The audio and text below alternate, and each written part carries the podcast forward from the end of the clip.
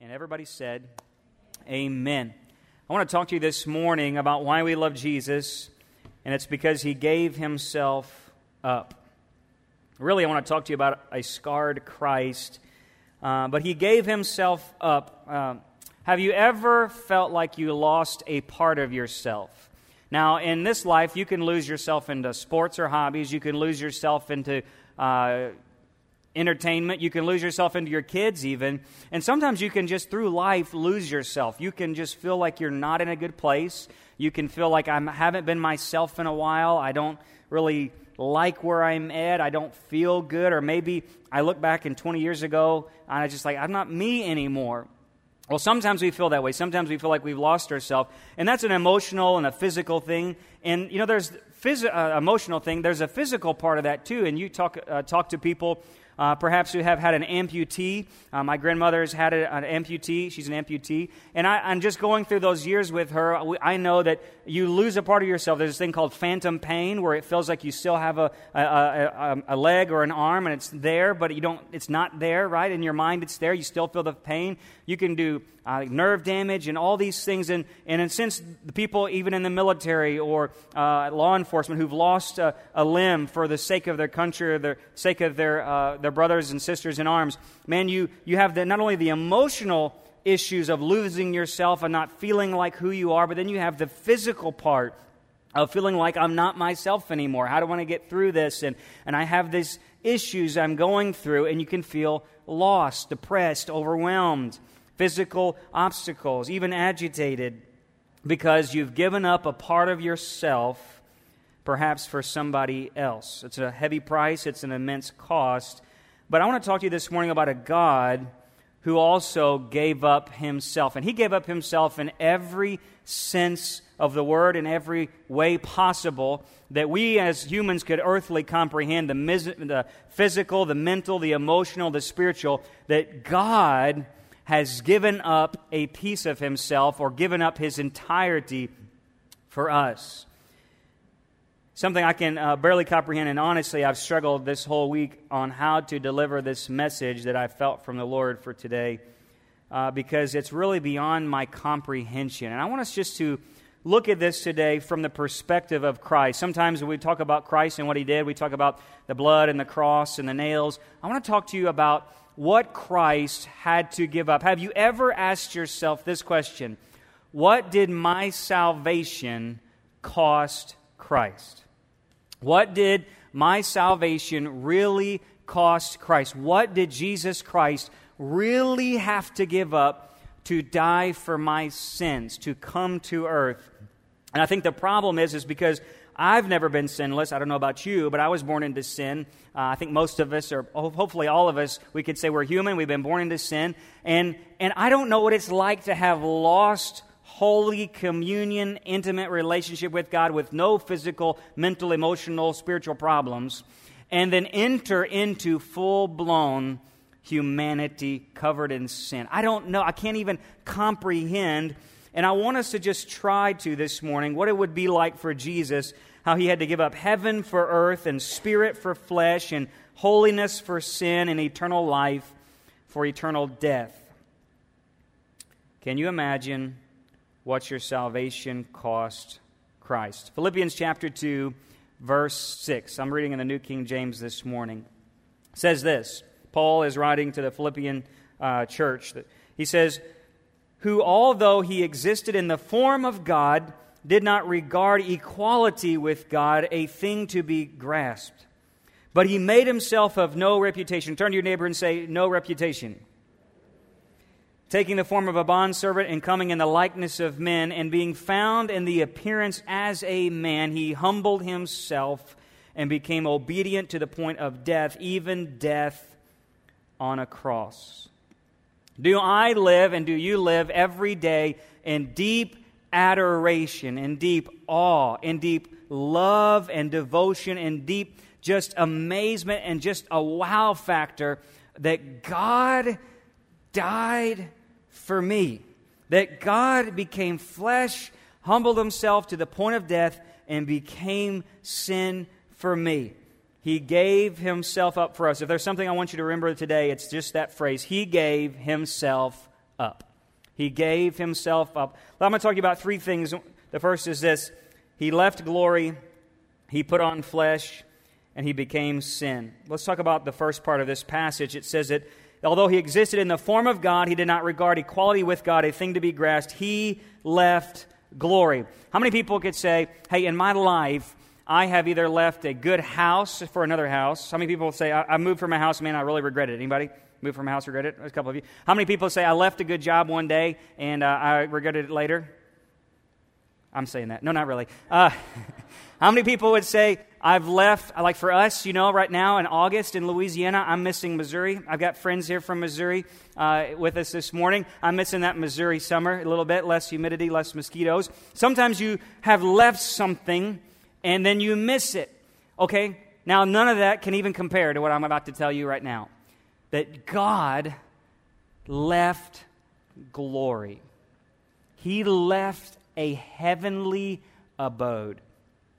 He left a heavenly home. Scripture says in John 1 that Jesus was in the beginning. He was the Word of God. He was with God. He was God. He had the divine essence of God. Think about this for a second. In Him, John says there was just this life the exuding life, the life that makes the birds sing, the life that makes the whole world move, the life that makes the, the oceans teem with fish, the life that, that makes the deer leap in the mountains, the life that, that all of this whole world, the bugs, the, the everything, the life, every piece of life was in him. And he says there was a life that was in him that was also the light of man, the spark that started this whole thing for you and for me, the one that could speak in souls and he could breathe into something and it would create not a dead being, but a living, soulish, eternal being. That kind of life was inside of him. Now think about this.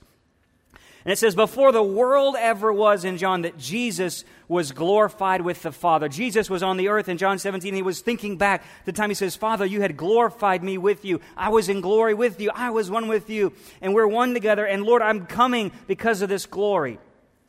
It says their abode was together. It was Father, Son, and Holy Spirit. And God is, is one. And in this complete unity of Father, Son, Holy Spirit. There was this fellowship, there was this relationship that God, even as one, was in perfect harmony with Himself, perfect unity with Himself. And, and we can't even begin to understand what that means or what it's like.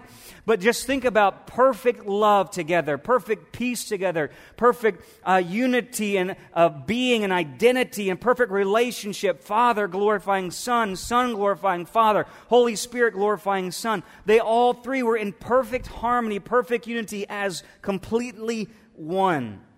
That is God. And together they manifested this definition, the true definition of beauty and splendor in their presence and in his presence, angels cried, Holy, holy, holy. There they could hear the, the roaring of a crystal sea. They could, you would hear the, uh, the roaring of thunder. You would see the flashes of lightning. You would see the sparkle of golden streets. You would see myriads and myriads of heavenly hosts just bowing down just in their presence because of Shekinah, tangible glory. There he had full reputation. Every person knew who he was. He could command legions of angels with a single word or a snap of his finger. And in, and in a moment, he could just speak, and the whole world would come into existence or disappear at one word. Awe and wonder is the only the words to describe heaven. But the Bible says in Galatians 1 that the Father desired to rescue you and me from an evil age. It says in Titus 2, he wanted to redeem you and me from every lawless deed. And so in this verse, what we're looking at in verse 7, it says, But he made himself of no reputation. Think of it. God, who defined the word reputation, who not a single creature that was in existence, not a single angel or demon could say, I don't know that guy. I've never seen him before at Walmart. I don't know him. You had people come up to you and you think, I've seen you before, but I can't place it. You wouldn't have that question with God. He's God. And for God in the flesh, and he says, but he made himself unknown, unknowable, of no fame, of no glory, of no reputation. I'm telling you, if you guys here do something great, it's probably going to be on Facebook by the end of the day. We win a new car, we get a new job, we eat a cheeseburger that's wonderful. It's going to be on Facebook. We're going to have a reputation. But God, who had all reputation, made himself nothing. I can't even begin to understand that. I cannot begin to even comprehend. It says that he laid aside, one translation said he laid aside his divine privileges. And in, fact, the Word of God, Christ, Jesus, he says it left the form of God for the form of a man. The invisible God became visible. The eternal Spirit limited himself to a body of a fleshly being.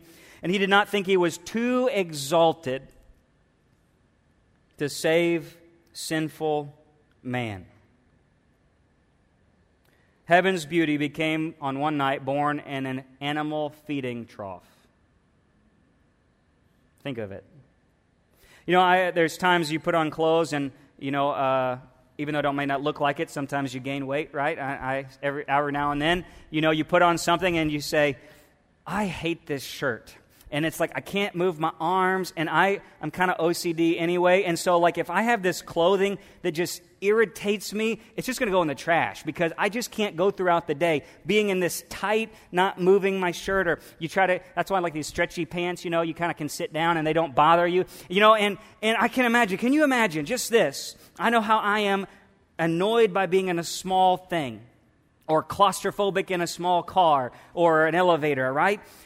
God infinite, eternal, omniscient, sovereign, all knowing God went into a little bitty baby. Think of it. How annoying that must have been.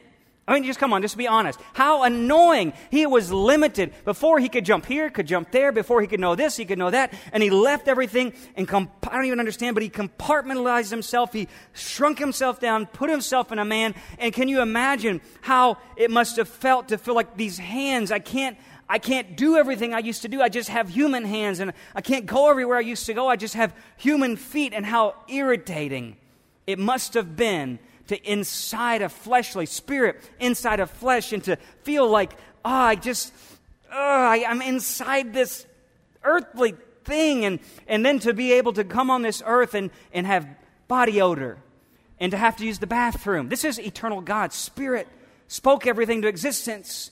And he's humbled himself to have to go to the bathroom. Let me just be real. He humbled himself to smell trash. Pastor Christian, where'd he go? He got stuck, uh, he had a flat tire at the, the garbage dump uh, yesterday. And so he was stuck there smelling all that trash. And I just, after he told me that, I was just thinking, you know, man, God got stuck on this earth, smelled trash. He stubbed his toe. He felt pain. He was mocked and ridiculed. And he, he endured it. He made himself nothing for love. For love. 2 Corinthians 8 9 says, Don't you know this grace?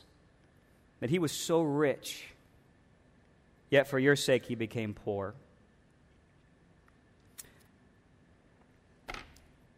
So that through you his poverty might become rich. He left glory. And secondly, he put on flesh. He put on flesh there was a mistaken cases of mistaken identity this month in the news. Um, I'll give you a couple. Number one is the I read on an article. It said a North Carolina couple woke up one morning and they found their house was on fire, and they went out and they their house is gone. Man, it just erupted in flames. And come to find out, they arrested this 18 year old, and he, in amazement, thinking it was his ex girlfriend's house, had burnt down their house in a mistake of identity. And so they lost their house because he thought it was his ex girlfriend's house. Now, wouldn't that be a horrible case of mistaken identity? The other, another one this month, a, a man was 12 years in prison.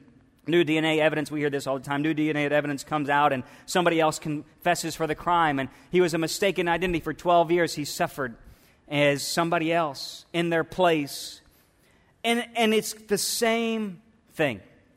Christ comes to earth. Here he is, God, all knowing God, all being God, everything. Everyone should know me. Comes down, puts on flesh, and nobody has a clue who he is. It says in John, he says, He came to his own, and his own did not receive him. They didn't know who he was. They didn't even care. He looks like this. And the, Isaiah says he wasn't a comely man. He wasn't of any uh, reputation. He wasn't anything to be amazed about. The most amazing being in the, Christ, in the, in the entire universe became unamazing. Everybody thought he was a crazy man, a lunatic, a heretic. They even called him a blasphemer. And the one whose name made demons tremble, the one whose name can move mountains, they cursed that name.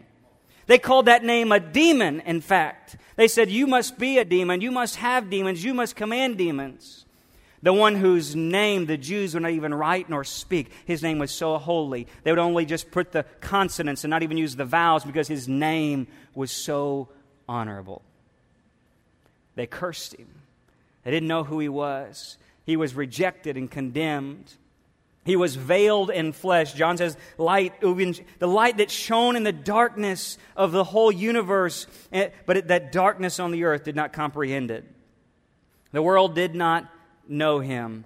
He was fully God and fully man. He looked like us, but he was restrained with his divine power, both meek and lowly. And although some realized that he had glory from God the Father, despite many miracles he did, nobody would receive him totally misunderstood.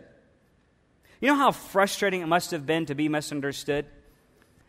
How frustrating. I had some people doing some work on my house this week on my flooring, and they were from Mexico, and we were trying to dialogue what I wanted them to do, and how frustrating it must have been for them to have this guy who tried to speak the best broken Spanish he could to understand what I want here and there and how. And, you know, it was frustrating for them, it was frustrating for me, and I just can't imagine. I'm trying to, Jesus comes and says, I've uh, made water into wine.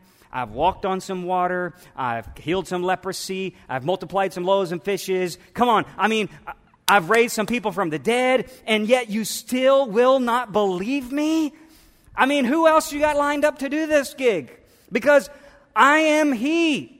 There is no other. And yet, he says in one verse, he says, How much long do I have to deal with you foolish people? How frustrating. I'm already irritated because my clothes don't fit. I'm already here smelling this and smelling that and going through all this stuff. And I humble myself. I've left glory, by the way. I've put on this stinky flesh. And now you don't even speak the same language. How frustrating, how irritating, how smelling, how vile it all must have been for him.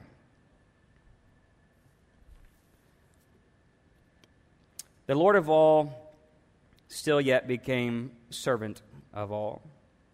Matthew 20, 28 says, He came not to be served, but to serve and give his life as a ransom for many.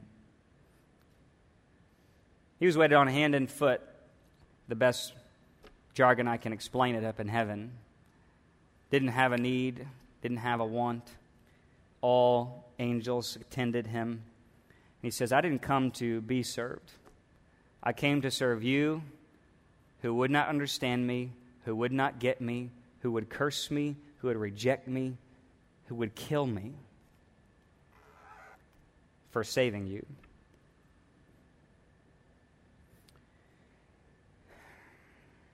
Bible says he would take on flesh, being victorious over temptation, so he could help us when we were tempted. By dying, he would destroy the one who had the power of death for us. And so the Bible says he, God was sent in the likeness of sinful flesh, born under the law of a woman. He was rejected, cursed, forsaken, falsely arrested, tried, beaten, flogged, and crucified as a blasphemer and a traitor to his own self. The one on that day whom every knee would bow bowed his head and surrendered his own life. He left glory, he put on flesh, and lastly, he became sin. You ever had those moments where you're not happy with yourself? You're like, I'm just really not happy with myself. I don't like who I am. I don't like what I've become, or I've done something I want forgiveness for. Jesus, on that day, in that moment, became something, the very epitome of what he was not. He, he became sin. He was not himself on that day and in that moment. The Bible says in Galatians that Christ became a curse for us. The anointed one, the very word Christ, means the one upon whom the Holy Spirit rests or empowers for a purpose. That is the very one, the Savior King, the one, the uh, prophets of old, uh, from Adam through Moses to David to Elijah to Elisha to Isaiah to Jeremiah to Micah and Malachi, all of them foretold of a coming Savior King who would be anointed and powered by the Holy Spirit like no one else. He would be the Christ Messiah. And that Christ became a curse. He made him who knew no sin to be sin on our behalf 1 Peter 2 says he himself bore our sins on his body on the cross. In the Old Testament, there was this thing called a scapegoat. There was a burnt offering and a scapegoat. And when they would come to this big brazen bronze altar, the priest would, high priest would take his hands and he would lay his hands on this burnt offering and transmit spiritually the sins of a whole nation that year onto this animal. And they would slay its blood. And to a scapegoat, uh, it's where we get the word scapegoat from, he would take this goat and he would also lay his hands on this goat and transmit its sins on this goat. And they would take the goat outside the gate of the city, outside to a hill. And they would let it off and go into the wilderness to die and be possessed by the devil. And on that day, on that moment, as Christ hung on that tree, he became, both our, our sacrifice for us, a living sacrifice for us whose blood was shed, and our scapegoat. In fact, it says that on him our sin was laid. That means the sins of the entire world at one moment, at one time, for whoever, every sin from Adam to Jesus and from Jesus until the day he comes back at the very end. All of that sin in one moment was put on one man. I want you to think about this. Every rape, every murder, every lie, every adulterous act, every pornographic movie, every war, every famine and plague caused by man, every single sin, every impure thought, every prideful thought, every lust filled thing was put on him at one single moment. Can you imagine Hitler's sins, Osama bin Laden's sins, sins of all kinds of emperors and rulers, sins of nations and nations, husbands and wives, all of it, of the history of the world, came on to him. One moment. On the most pure, perfect, sinless, spotless being who had done nothing wrong and so he says this one thing in Matthew 27 46. He says, My God, my God, why have you what? Forsaken me. Bible says he was forsaken by men, but he was also forsaken by God. In that moment, and the best way I can understand or to explain it, although he was God, he was man, he was forsaken by his own Father. He was forsaken by himself. He was separated. He was amputated. In that moment, all that sin had separated him from his eternal Father. The communion that I talked to you about from the very beginning of time, the glory, the unity, the fellowship, the oneness was broken. He was not himself.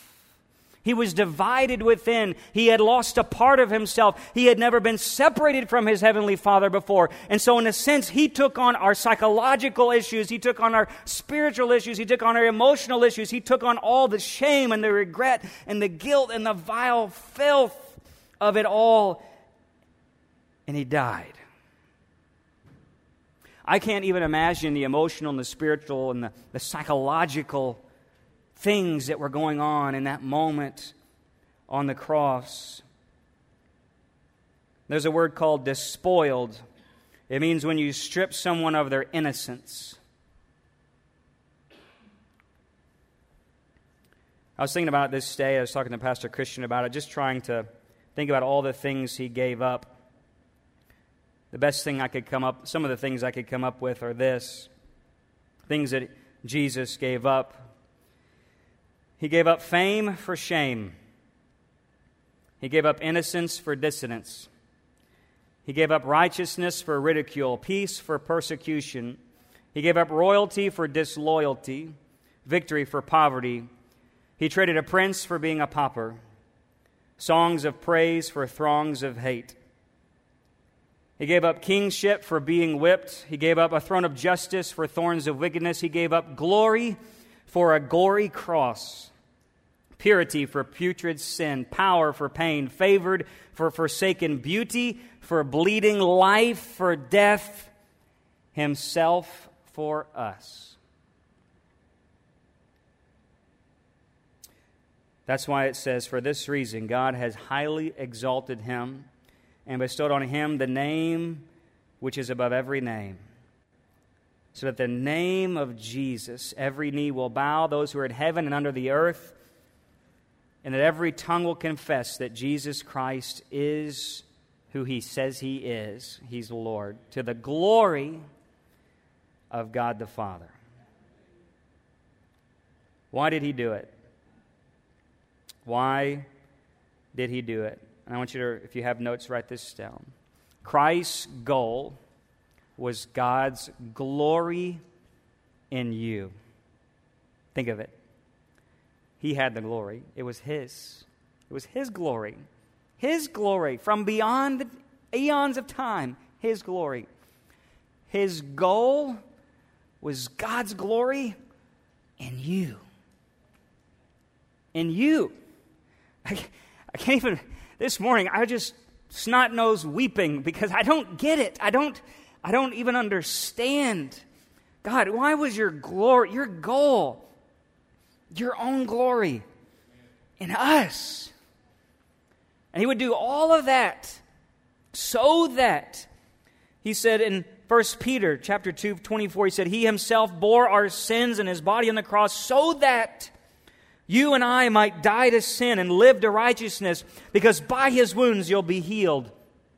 He wanted you to be the righteousness of God in himself. He wanted to turn you from dead sin to living in righteousness. He says in Titus 2:14 that he gave himself for us to redeem us from every lawless deed, to purify himself a people for his own possession who are zealous for good deeds. So that's why Paul says in the chapter we're looking at in Philippians, he says, Church, you've got to have this attitude, which was in Christ himself, that he gave himself up for us.